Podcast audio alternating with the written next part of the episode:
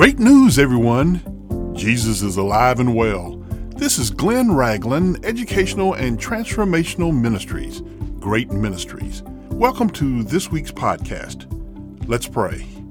Father, we continue to ask for prayers for the victims of COVID 19. We continue to ask for peace in this land as well as healing.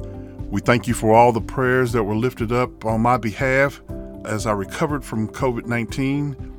We pray that your word will go forward. It will not return to you empty. It will accomplish what you sent it to do. In the name of Jesus. Amen. Last week, I discussed the purpose of Jesus coming to earth based on the Old Testament prophecies. This week, I want to examine the Advent and how it introduces the gospel. So, for a few minutes, I want us to look back at history, forward to the future, but we want to praise Him now. The word Advent comes from the Latin term adventus, meaning arrival or coming. It is the time Christians prepare for Christmas. While not all churches observe Advent, it is also recognized as the beginning of the church calendar year. Whether you observe Advent or not, those in the Old Testament prepared for the arrival of the Messiah, and as New Testament believers, we should also be preparing for his second coming. When Jesus appeared, it began a new gospel age. From Malachi to Matthew, there was no prophecy from God, covering over 400 years. As a comparison, in 1976, the United States celebrated 200 years of being a country. Now add another 200 years, and you get the length of time that there was no word from God. Here's what is written in Acts 3:24 about the gospel days. It says, "Yes, and all the prophets from Samuel to those who follow, as many as have spoken, have also foretold these days. My friends, the days that are mentioned in this scripture are the days from Jesus' first appearance until he returns. He's given us a chance to repent. Jeremiah prophesies the first coming of Christ in Jeremiah 31, verses 31 through 34. Verse 31 says, Behold, the days are coming, says the Lord, when I will make a new covenant with the house of Israel and with the house of Judah. My friends, this covenant will be different than the previous covenants. Adam failed in his covenant with God by being disobedient and forfeited his blessings in the Garden of Eden. God's covenant with Abraham was that God would bless Abraham and his descendants. In this covenant, Abraham did not have to do anything, making it an unconditional covenant, whereas Adam had conditions placed on him. The Mosaic or Sinai covenant was a conditional covenant based on the law and the sacrifices. You had a choice between a blessing or a curse based on your obedience to the law of Moses. The covenant God made with David promised him that there would be an everlasting dynasty to come with a perfect ruler and a promised Messiah.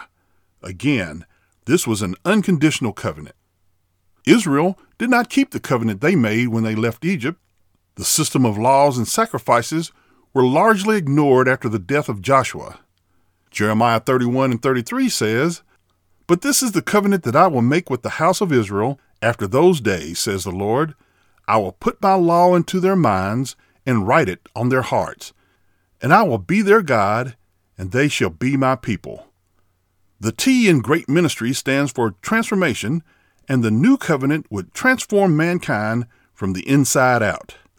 A transformed mind would mean that a person would work to obey the law and would seek holiness.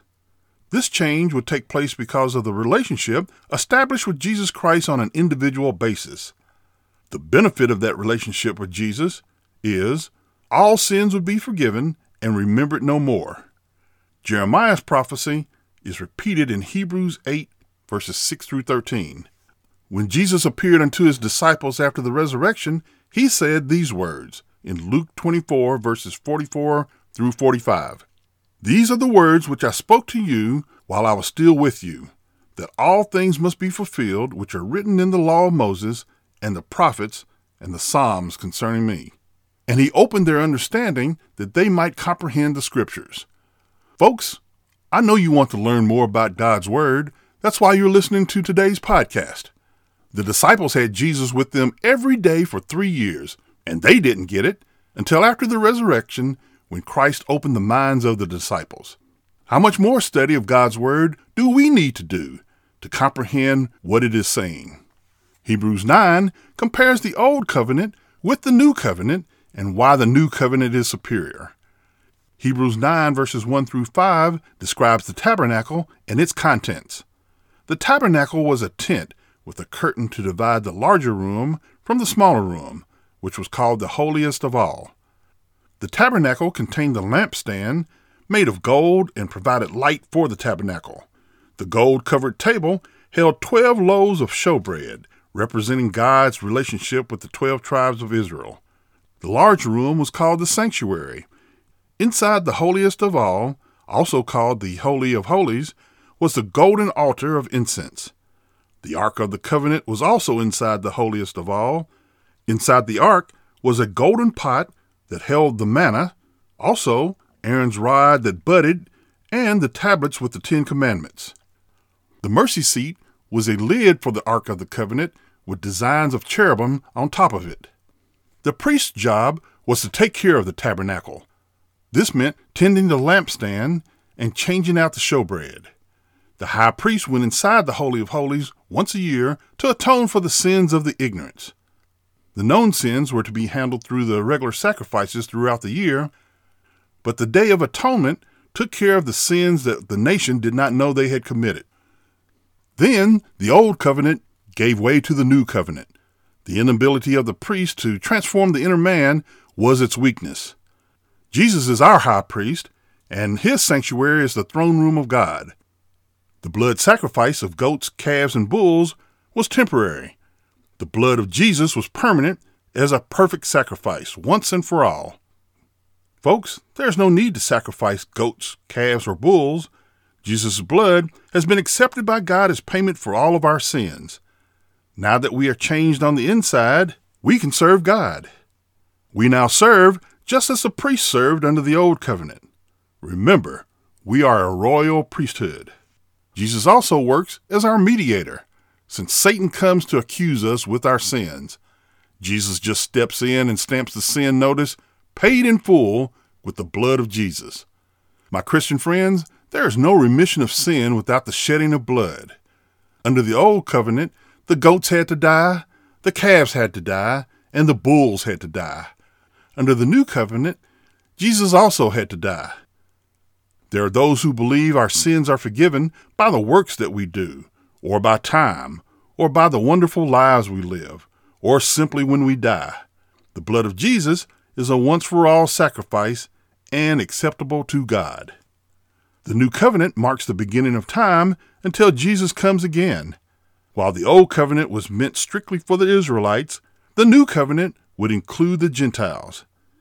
In Acts 15, verses 13 through 18, the apostle spoke to the Jewish Jerusalem council about including the Gentiles.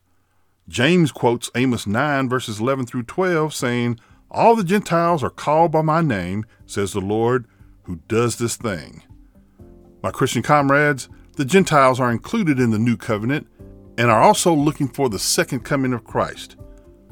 If you'd like to be included in the new covenant, give your life to Christ right now. Trust that His blood has covered your sins. I continue to encourage you to find a good Bible teaching church. Send your prayer requests as well as your praise reports to hello at greatministries.org. Please continue to pray for Great Ministries and share us with your friends, your family, your loved ones, and the unsaved. This ministry is supported by friends like you. If you'd like to donate to us, go to greatministries.org and click on the donate button or write to us at P.O. Box 1654, Lilburn, Georgia 30048, or call us at 678 693 2204. Stay safe, be blessed, and have a great week.